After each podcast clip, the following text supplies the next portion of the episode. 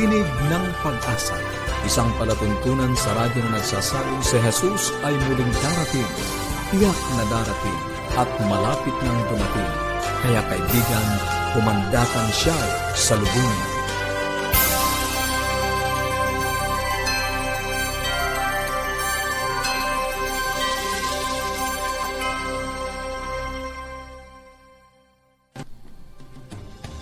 Maligayat po ng pag-asang pakikinig mga kaibigan. Ako po si Misty Bontile at ako po ang inyong likod dito sa Tinig ng Pag-asa na nag-aanyaya sa inyo na samahan nyo sa 30 minutong talakayan tungkol sa ating kalusugan, pagpapanatiling matatag ng ating sambahayan at higit sa lahat sa pagtuklas ng pag-asang nagmumula sa salita ng Diyos. Binabati po natin si Ma'am Joanne Ruby Owanya ng Novaliches, Quezon City. Maraming salamat po sa inyo pong pagsubaybay sa ating programang Tinig ng Pag-asa. Nais po namin kayong padalhan ng mga aklat at aralin sa Biblia at kung meron po kayong mga katanungan o anuman po ang gusto nyong iparating sa amin, tumawag lang po or mag-text ng inyong kompletong pangalan at address sa Globe 0917 174-2777, 0917-174-2777, at sa Smart 0968-853-6607, 0968-853-6607. Pwede rin po kayong mag-message sa ating Facebook page, facebook.com slash awr manila, facebook.com slash AWR Manila. Pwede rin kayo mag-email sa atin through connect at adventist.ph. Connect at adventist.ph. Meron po tayong mga materials, mga babasahin online, available online. Kaya i-check nyo po ang ating webpage, bibleschools.com slash centraluzon, bibleschools slash bibleschools.com slash centraluzon. Available po doon ang mga aralin tungkol sa Biblia at ito po ay available for adults and for kids. Pinopromote din po natin ang ating 10 Commandments Twice Removed for free. Kaya po, i-text nyo lang po ang inyong pangalan at address sa mga numerong aking nabanggit. Sa Buhay Pamilya, makakasama natin si Ma'am Irene Gabin, ating Certified Family Educator and Life Coach, sa ikalawang bahagi ng paksang The Impact of Gadgets in the New Normal. Ayan, napakaganda pong topic. At syempre, sa pag-aaral naman po ng salita ng Diyos, ay ipagpapatuloy natin ang serye ng pag-aaral sa Apokalipsis ngayon. Ang paksa po ngayong araw na ito ay ang Maliit na Sungay Part 3. Kung naalala nyo po, last week ay pinag-aralan po natin ang Maliit na Sungay Part 1 and Part 2. Ngayon naman po ay Part 3. Kaya antabayanan nyo po yan mamaya lang po at makakasama po natin si Pastor Edmar Andres. Ngayon po ay ibigay na po natin ang pagkakataon kay Ma'am Irene Gabin. Isang muling uh, masayang pagbati po ang aking pong ipinaabot sa lahat po ng ating mga taga-subaybay. Ano po? Tayo po ay nagpapatuloy sa ating pong series na ating sinimulan kahapon about the use of gadgets in the new normal. And it's really a fact. I think everybody is, can relate. Ano po? Kung gaano kahalaga na rin naman po sa new normal ito pong gadget kasi nga po every, parang everything seems to go uh, through online na mga transactions. Ano po? Now, uh, binanggit ko po sa inyo kahapon yung increasing use of gadgets ng ating mga family members, especially yung ating po mga teenagers because according to studies, our teenagers are among the most frequent users of gadgets. So, di ba mga magulang, alam niyo po yan? And uh, if these young people feel down, these gadgets are their companions. No, nagiging yun ang kanilang parang kasakasama, kaibigan nila yung mga gadgets na yon. And if they are happy, the world would be the first to know about it. Diba? Sasabihin ka agad nila yan sa kanilang mga social uh, media account kung ano yung kanilang mga emotions. They are very expressive po yung ating mga yung ating mga anak. And in short, it is their studies, their sleeping, their eating and playing, all their activities. Doon po, yun po yung kanilang nagiging ano yung outlet, avenue kung kung paano po nila express ang sarili nila. And uh, binanggit ko po sa inyo kahapon na parents should know that possibly ano po pwedeng magkaroon ng addiction or technology addiction ang atin pong mga anak. And studies have shown that the increasing use oh, the increased use of gadget can create health issues because studies have shown that a high dependency on gadgets can lead to eye infection. Siguro po naman na nakikita natin yan, ano? yung paggamit ano po ng gadget ay maaaring ma- masira yung mata o paningin ng atin pong mga anak o kahit mismo tayo ng mga magulang deteriorating eyesight or worse issues like also depression ano and fatigue speech impediments, and psychological problems. In other words, ang ating pong keywords ay yung increased use of gadgets o may isa pang uh, sinabi yung research niyo high dependency. Para bang yung yung buhay mo ay masyadong nakadepende na dun sa gadget. Parang hindi ka na normal na mabubuhay kung wala yung gadget. At marami po na ganyan. Or kung hindi pa naman po ganyan ang inyong uh, nararanasan ay maging aware po tayo na huwag tayong dumating sa puntos na maging dependent na po tayo sa mga gadget. Ano po? And another is, according to studies, yung mga unmonitored internet use. Unmonitored. Yung hindi masyado nating nabantayan, ano po, ng mga magulang na this is among children and teenagers because they are vulnerable to cyber crimes and it can also destroy the family institution. And studies have also revealed stress symptoms due to technological advancement. So yan po yung ilang mga impact ng yung high dependency or increasing use of these gadgets. Ano po?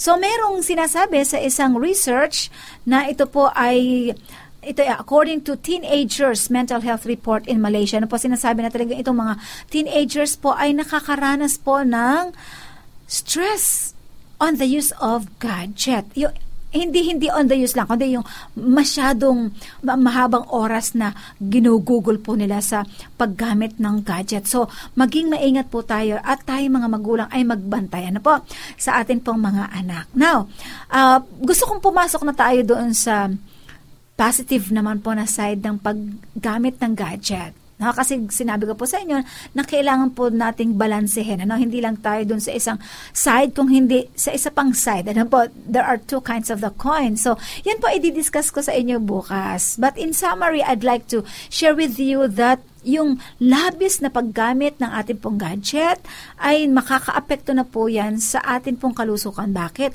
Kasi maaaring malimutan na po ng ating mga anak yung tamang oras sa kanilang pagkain, tamang oras ng pagtulog, at yung iba pang mga activities po nila ay hindi na po nila nagagawa sapagkat nauubos na po yung panahon nila sa paggamit po ng gadget. At yan po ay ipinapaalala po sa atin ng banal maging ang marami pong mga mga sulat ng atin po mga experts na kailangang bantayan po natin ang lahat ng ito dahil mas mahalaga pa rin po sa atin na ano po i-consider po natin ang ating kalusugan kasi kung meron tayong maayos na kalusugan, yan po ay gagamitin natin ano po sa lahat sa atin pong mga ginagawang activities. So maraming salamat po. Bukas abangan po natin ang susunod na segment ng atin pong ano po, ng ating subject na ito na may kinalaman po sa or the impact of the use of gadgets in the new normal. Maraming salamat po. Ayan, maraming salamat po Ma'am Irene Gabin sa napapanahong paksa na inyo pong ibinahagi ngayong araw na to. The impact of gadgets in the new normal. Naku, maraming mga kabataan ngayon ang talagang nalululong na sa gadgets at yan na po talaga ang new normal natin. Kaya dapat maging maingat tayo at maging aware tayo sa ating mga ginagamit. Kaya po, antabayanan nyo po ang mga kasunod pa po mga paksa na ibabahagi sa atin ni Ma'am Irene Gabin. Alam ko pong marami kayong katanungan, kaya po Huwag po kayo mag-atubili na mag-text or tumawag sa ating mga numbers. Sa Globe, 0917 174-2777, 0917-174-2777, at sa Smart, 0968-853-6607, 0968-853-6607. Pwede rin kayong mag-message or mag-comment sa ating Facebook page, facebook.com slash awrmanila, facebook.com slash awrmanila. Ngayon naman po ay dadako na po tayo sa ating paksang Ang Maliit na Sungay Part 3 na ipagkakalo po sa atin ni Pastor Edmar Andres. Pastor Andres? Maraming salamat, Misty, sa iyong paanyaya sa programang ito. Mga kaibigan, tayo po ay nagpapatuloy sa ating pag-aaral sa Apokalipsis ngayon sa paksang ang Antikristo sa ikalamang bahagi ang mapusong na kapangyarihan. Naalala niyo po sa mga nakaraang araw ay atin pong napag-aralan ang maliit na sungay. Subalit sa pagkakataong ito, ang ating pong papag-aralan ay ang panlimang pagkakakilanlan, palatandaan ang sabi po sa aklat ng Daniel, siya'y magbabadya ng mga salita laban sa kataas-taasan. Sinasabi rin po ng Apokalipsis, Kapitulo 13, talatang 1, na siya ay may pangalan ng kapusungan. Nangangahulugan, ito siya ay magsasalita ng kalapastanganan laban sa kataas-taasan. Mga kaibigan, walang paggalang sa Diyos na lumikha at nagbigay ng kautusan, kaniyang iisiping baguhin ang panahon at ang kautusan, ang wika po ng Daniel Kapitulo 7.24. Ngayon, paano ba ang simbahan ng medieval na Roma nagsalita ng kapusungan laban sa Diyos? Ano po ba yung pamumusong? Tingnan natin ang dalawang malinaw na halimbawa ng pamumusong sa Biblia. Ang una po ay matatagpuan sa aklat ng Lucas. Ang kapitulo ay 5, ang talata ay 20 at 21. Nang pagalingin at sabihin ni Jesus sa lalaking paralitiko na ang iyong mga kasalanan ay pinatawad. Ang mga pinuno ng reheliyon ay inakusahan si Jesus ng pamumusong sa pagsasabing sino ang makapagpapatawad ng mga kasalanan, kundi ang Diyos lamang. Tama sila sa pagsasabing ang Diyos lamang ang makapagpapatawad ng kasalanan. Ngunit hindi nila napagtanto na si Jesus ay Diyos. Sa aklat po ng The Catholic Priest ni Michael Muller, page 78, ang tanong ay, sino ang makapagpapatawad ng mga kasalanan?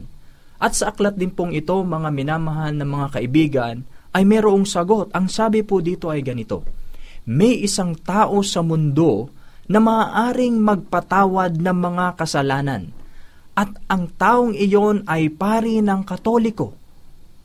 Ayan po, opo mga minamahal na mga kaibigan, hindi lamang idiniklara ng pari na ang makasalanan ay pinatawad. Ngunit, siya ay pinatawad talaga. So itinataas ng pari ang kanyang kamay, binibigkas ang salita ng kapatawaran at sa isang iglap, mabilis na tulad ng isang kislap ng kidlat, ang mga kadena ng impyerno ay sumabog sa pagkalagot at ang makasalanan ay naging anak ng Diyos. Napakahusay ng kapangyarihan ng pari na ang mga paghuhukom sa langit mismo ay sumasa ilalim sa kanyang pasya.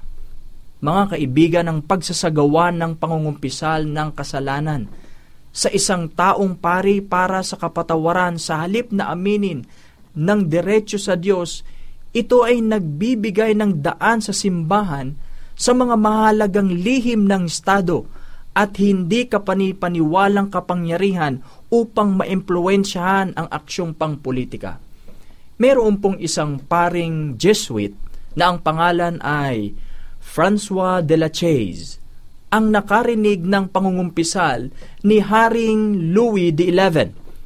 Ang isinulat sa kanyang talaarawan, ang sabi po ay ganito, Nang siya ay nasa aking kumpisalan, inalog ko ang impyerno tungkol sa kanyang mga tainga at ginawa kong siya'y takutin at panginigin bago ko siya bigyan ng kapatawaran. Sa pamamagitan nito ay nakita na siya ay pumapayag na mapa sa ilalim ng aking pamamahala.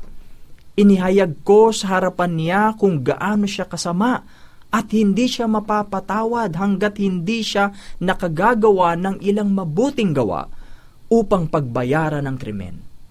Nang siya ay nagtanong, ano ang kailangan kong gawin? Sinabi ko sa kanya, kailangang bunutin niya ang mga erehe sa kanyang kaharian. Mga kaibigan, ang pangungumpisal ay nagdala rin sa isa pang hakbang na pababa.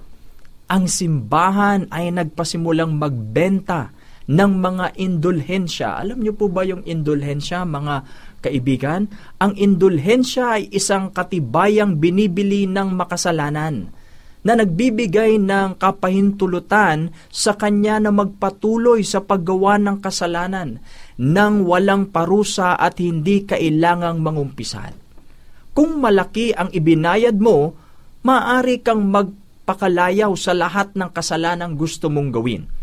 Ang tao ay nakabibili na ngayon ng kapatawaran.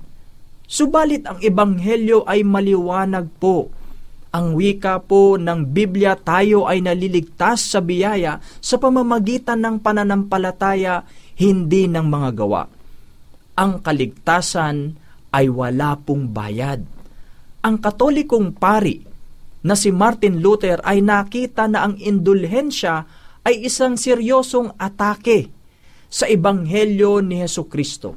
At ito po ay nagdala sa kanya sa direktang pagsalungat sa Papa hindi po maglaon ito ay nagdala sa kanya upang pagtibay na ang Papa ay ang Antikristo.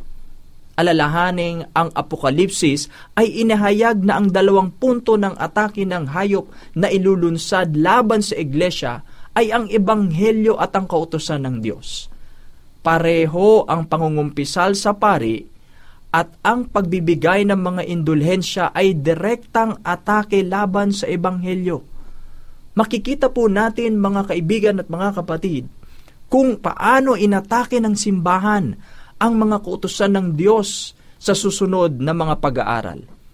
Ang ikalawa pong halimbawa ng pamumusong sa Biblia ay na uh, matatagpuan ng si Jesus ay akusahang muli ng pamumusong sapagkat inangkin niya na siya ay Diyos sa aklat ng Juan Kapitulo 10 talatang 33 nang gusto siyang batuhin ng mga Hudyo, sinabi nilang binabato nila siya dahil sa pamumusong at sapagkat ikaw, bagaman ikaw ay tao, ay nagpakunwari kang Diyos.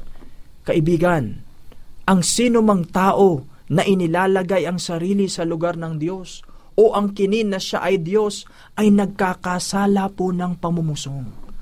Ang pamumusong ay pag-aangkin ng kaukulang karapatang para sa Diyos lamang. Ang kalagayan ng Diyos, sa madaling salita ang pamumusong ay pagpapanggap na Diyos.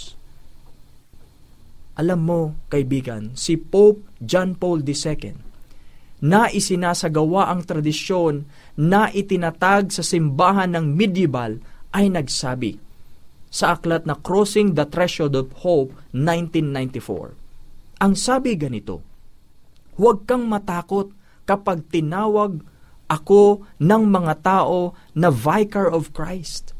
Kapag sinabi nila sa akin, banal na ama o iyong banal o tawagin sa mga katawagang katulad nito na tila nakapangungutya sa Ebanghelyo, si Kristo mismo ang nagpahayag huwag ninyong tawaging ama ang sinumang tao sa lupa, sapagkat iisa ang iyong ama, siya na nasa langit. Huwag kayong patawag na Panginoon sapagkat iisa ang inyong Panginoon, ang Mesiyas, sangayon sa aklat ng Mateo 23.9 hanggang 10. Ang mga ekspresyong ito gayon paman ay nagbago mula sa isang mahabang tradisyon na naging bahagi ng karaniwang paggamit hindi rin dapat matakot ang sinuman sa paggamit ng mga salitang ito.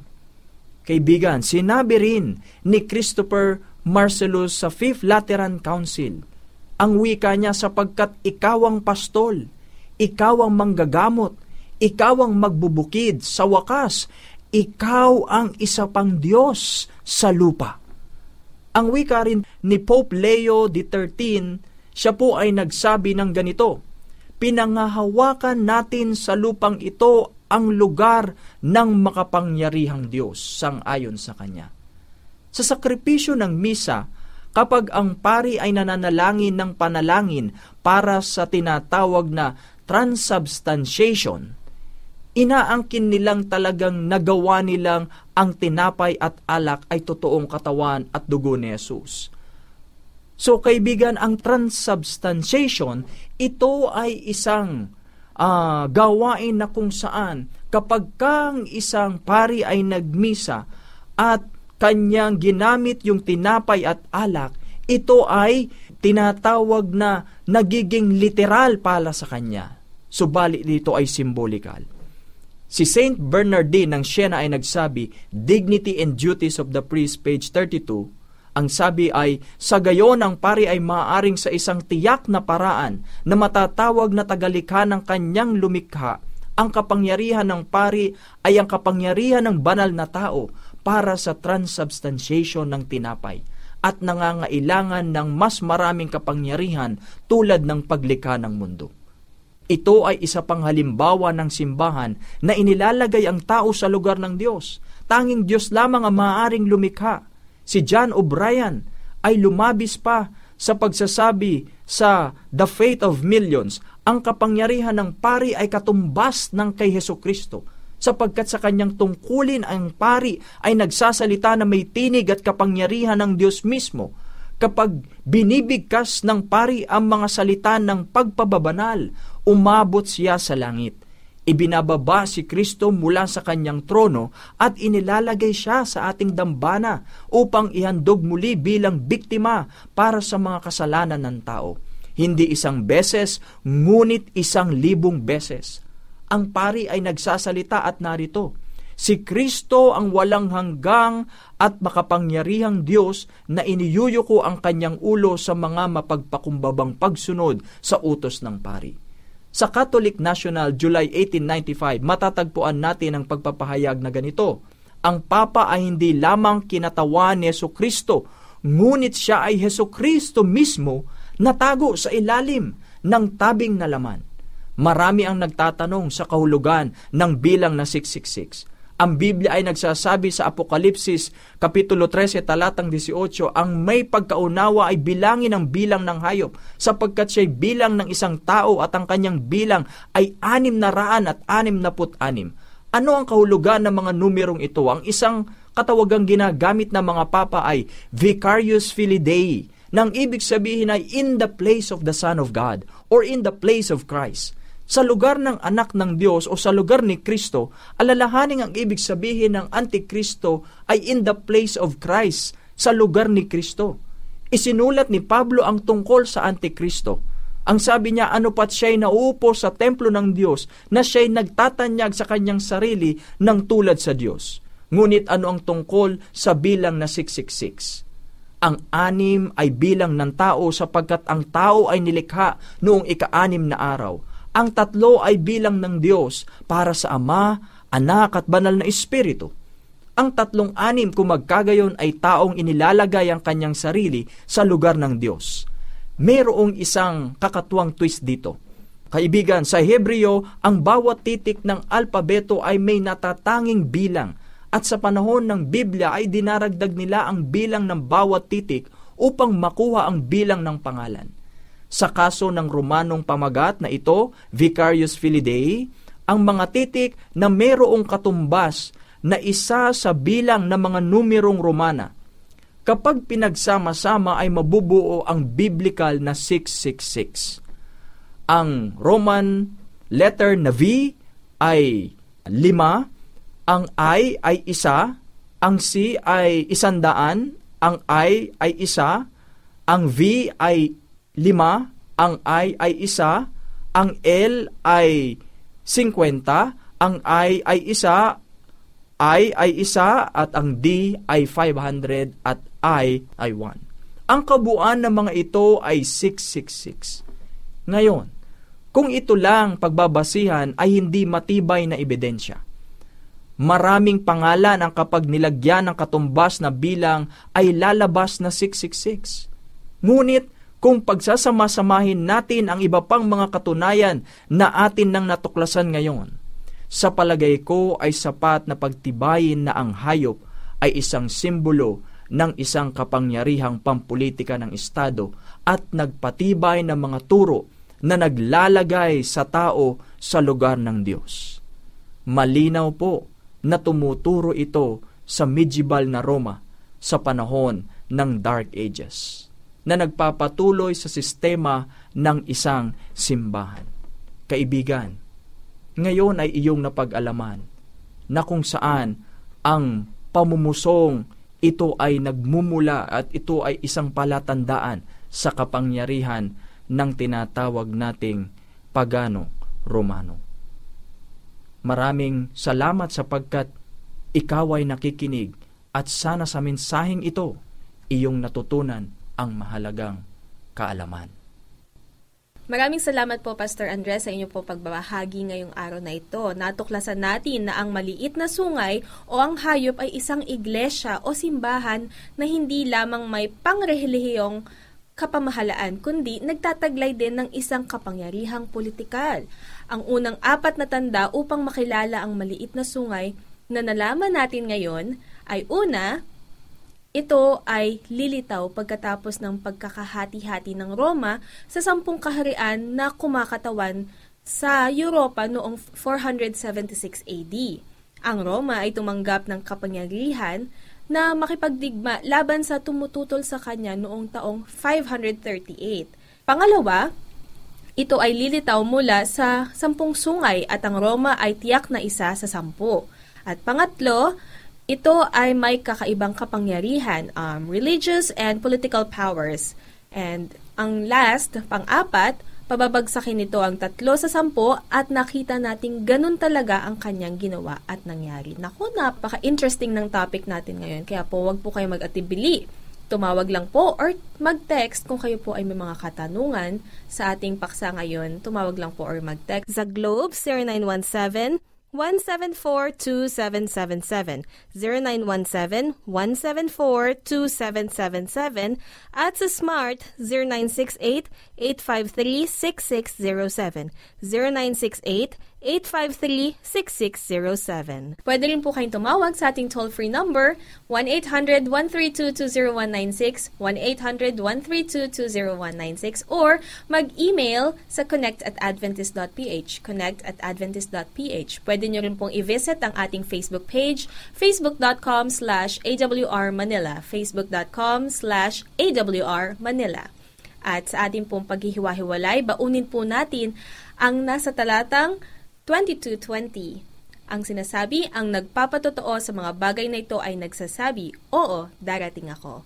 At habang inantay natin ang kanyang pagdating, panghawakan naman natin ang kanyang salita sa Isaiah 59.1, Narito ang kamay ng Panginoon na hindi maikli, na hindi makapagligtas, ni hindi mahina ang kanyang pandinig na ito'y di makarinig. Sa ngalan po ni Pastor Nerio Caranza, ako po si Misty Bontile, bukas po ulit. Maraming salamat po.